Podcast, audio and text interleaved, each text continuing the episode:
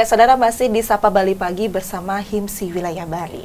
Ya, Pak Pramu tadi kita juga udah bahas banyak sekali ya, ya. tentang HIMSI, kemudian psikolog dan sebagainya. Nah, tapi masyarakat di rumah juga termasuk saya sendiri dulu juga terkadang agak terkecoh tentang perbedaan psikolog dan juga psikiater. Nah, mungkin itu bisa dijelaskan di saudara di rumah sebenarnya bedanya seperti apa agar tidak sampai salah tangkap gitu, Pak Pramu. Oke. Okay. Uh, eh, ini kesempatan yang baik sekali. Jadi untuk para uh, ada psikiater, ada psikolog itu ada dua profesi yang uh, beda. Namun kita ada kolaborasi yang erat satu sama lain. Kalau uh, psikiater itu ada backgroundnya dari sarjana psikolo, uh, sarjana kedokteran, dia ngambil dari fakultas kedokteran. Kemudian dia ngambil profesi psikiater atau kejiwaan, sehingga uh, psikiater adalah dia bisa memberikan untuk penanganannya dengan uh, membantu secara kejiwaan semuanya, tapi juga membantu dengan uh, obat dibantu. Kalau memang harus ditangani dengan pakai obat.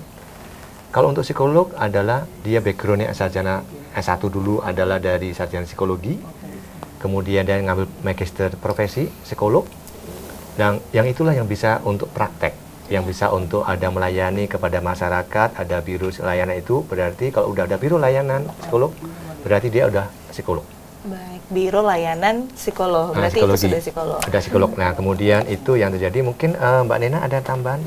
Ya, jadi sebenarnya psikiater dan psikolog itu uh, objeknya sama-sama adalah untuk memperbaiki kualitas kejiwaan manusia. Hmm.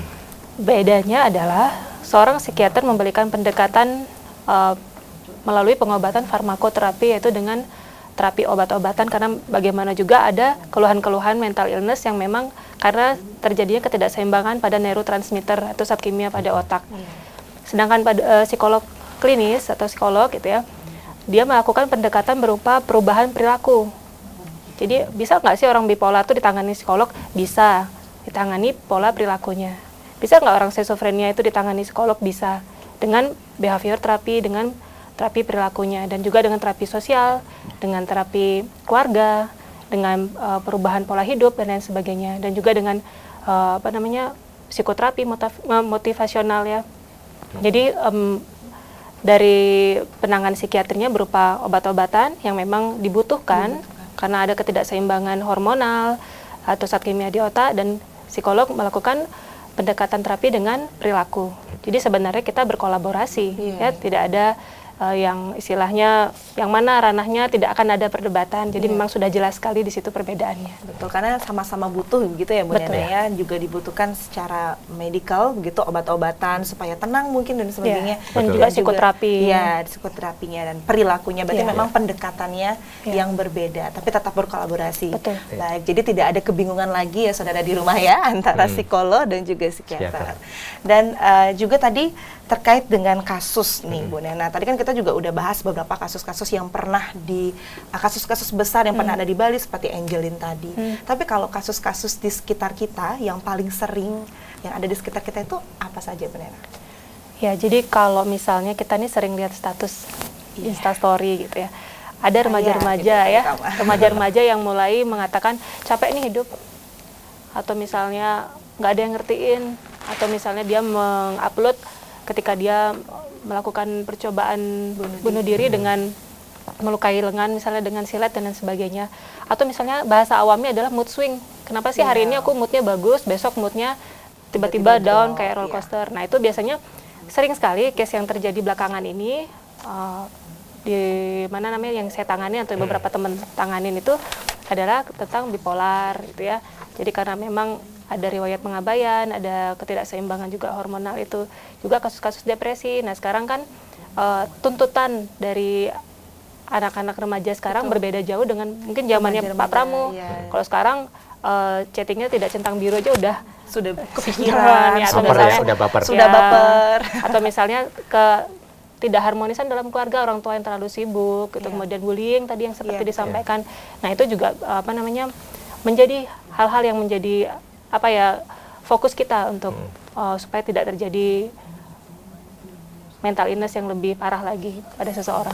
Oke, berarti kalau kita lihat kasusnya tentang status begitu atau tentang Ya. uh, bully dan sebagainya, berarti memang paling banyak ada di remaja, ya, remaja. Nena? Makanya kita tidak boleh abai ketika ada seseorang dalam lingkungan kita yang sudah mulai untuk memberikan sinyal bahwa dia perlu diperhatikan, perlu didengarkan, bukan malah justru dijudge dia kurang Iya. iman, dia Iya. mental yang lemah dan lain sebagainya. Bahkan mengkomentari orang-orang dengan percobaan bunuh diri dengan hal-hal yang malah justru memperberat kondisinya. Betul betul, ya betul. Tadi juga kita sudah bahas istilah baper itu ya Bu Nena ya. Karena saya juga uh, di lingkungan sehari-hari juga sering menemukan, misalkan ada yang curhat Ya. gitu, tapi ada yang lain bilang ah segitu aja masih lebih berat jadi aku loh. Ya. Nah yang seperti itu gimana nih Bu Nena?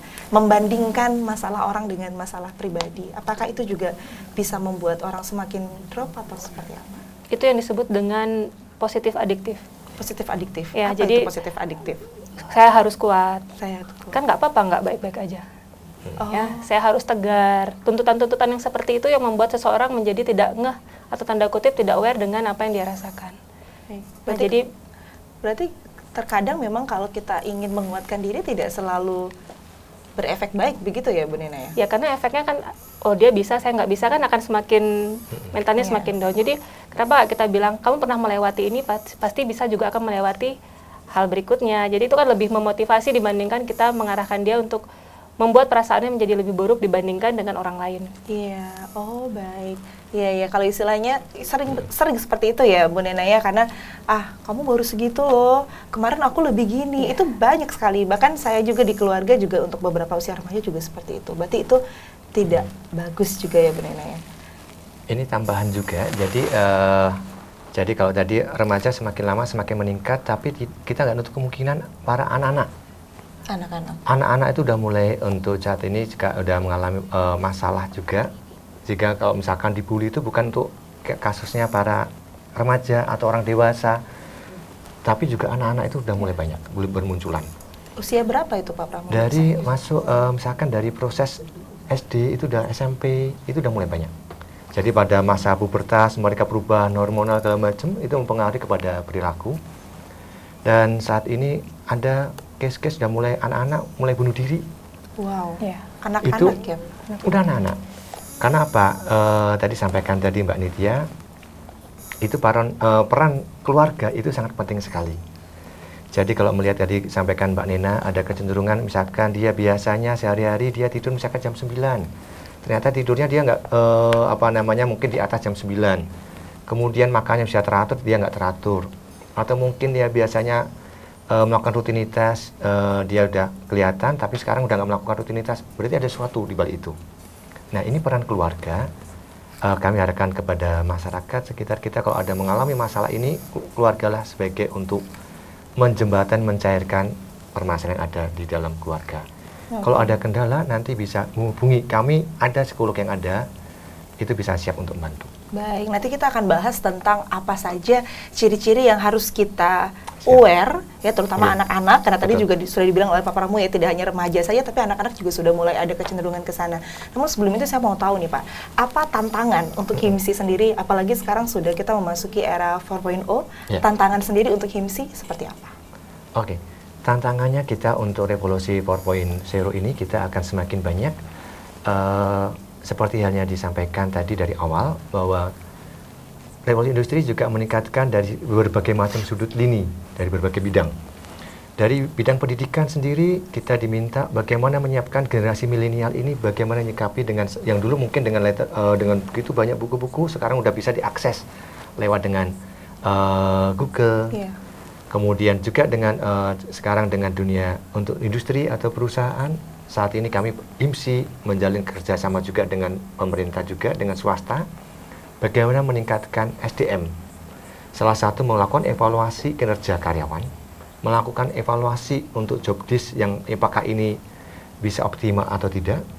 Nah itu ada evaluasi, ada assessment center yang kerjasama dengan IMSI atau dengan para psikolog yang ada sehingga eh, baik institusi, baik pemerintahan, swasta ataupun sekolahan mereka bisa memberdayakan SDM yang ada ini, meningkatkan dalam rangka eh, tadi sampaikan dengan generasi milenial ini generasi sekarang ada generasi platinum Iya. yang bangun tidur udah langsung pegang bukan megang eh, apa pekerjaan tapi langsung megang handphone status yang saya sampaikan tadi gadget segala macam. Iya. Nah itu generasi platinum segala macam kalau HP mau eh, mat, eh, apa baterainya mau habis aja udah Iya, paniknya bukan betul. main ada Kuota nervous habis udah langsung panik. betul nah Kecanduan gadget. Kecanduan. ada kecanduan gadget dan segala macam bagaimana menyikapi segala macam nah kita ada di sana Baiklah, berarti iya generasi platinum gitu ya Pak ya? generasi bukan generasi milenial tapi generasi sampai ke platinum juga Oke, baru bangun I'm wake up like this, selfie dulu dan Iya. sebagainya. Oke, berarti itu tantangannya juga ya. Berarti selama Tantangan ini kita. juga tentunya HIMSI dan seluruh anggota selalu berusaha untuk menghadapi itu. Sinerginya juga dengan komunitas-komunitas dan sebagainya. Betul, Iya. betul. Kalau peluangnya sendiri seperti apa di tahun ini di era ini? Ya, eh, dengan ada eh, peluang saat ini dengan kebutuhan yang kompleks yang saat ini terjadi dalam masyarakat, saat ini sudah mulai banyak eh, tadi sampaikan tadi dari pendidikan, dari dunia industri, dari perusahaan, dan kemudian kita juga di tantangan saat ini kita mencari pemimpin atau leadership baik yang di memimpin di dalam suatu kabupaten atau provinsi, IMSI juga dilibatkan untuk tantangannya memilih pemimpin leadership dengan cara untuk bantu psikotes assessment tadi Iya. Kita juga me- tantangannya ke depan kita layanan psikologi ke masyarakat kita semakin banyak masyarakat yang tadi bedanya tadi antara psikiater yang bagian medik dengan psikolog tadi kita akan eh, menyiapkan lagi SDM makanya kita kerjasama dengan sekolah-sekolah Iya. prodi itu nantinya Oke, tapi selama ini responnya dari pemerintah atau sekolah-sekolah yang diajak kerjasama itu gimana Pak? Baik atau memang antusias atau seperti apa? ya eh, sampai saat ini kita mencoba untuk selalu membuka diri eh, respon dari stakeholder baik pemerintah dari pihak sekolah atau segala macam mereka sudah semakin paham untuk peran psikologi dan mereka aware terhadap itu. Baiklah ya Pak Pramo, nanti di segmen selanjutnya kita akan langsung bahas bagaimana caranya kita mengenali apabila kita sudah butuh untuk berkonsultasi dengan psikolog Siap. gitu ya Pak. Tapi setelah yang satu ini. Siap. Ya saudara, setelah ini kita masih akan berbincang dengan HIMSI Wilayah Bali. Untuk itu jangan ke mana-mana, tetap di Sapa Bali Pagi.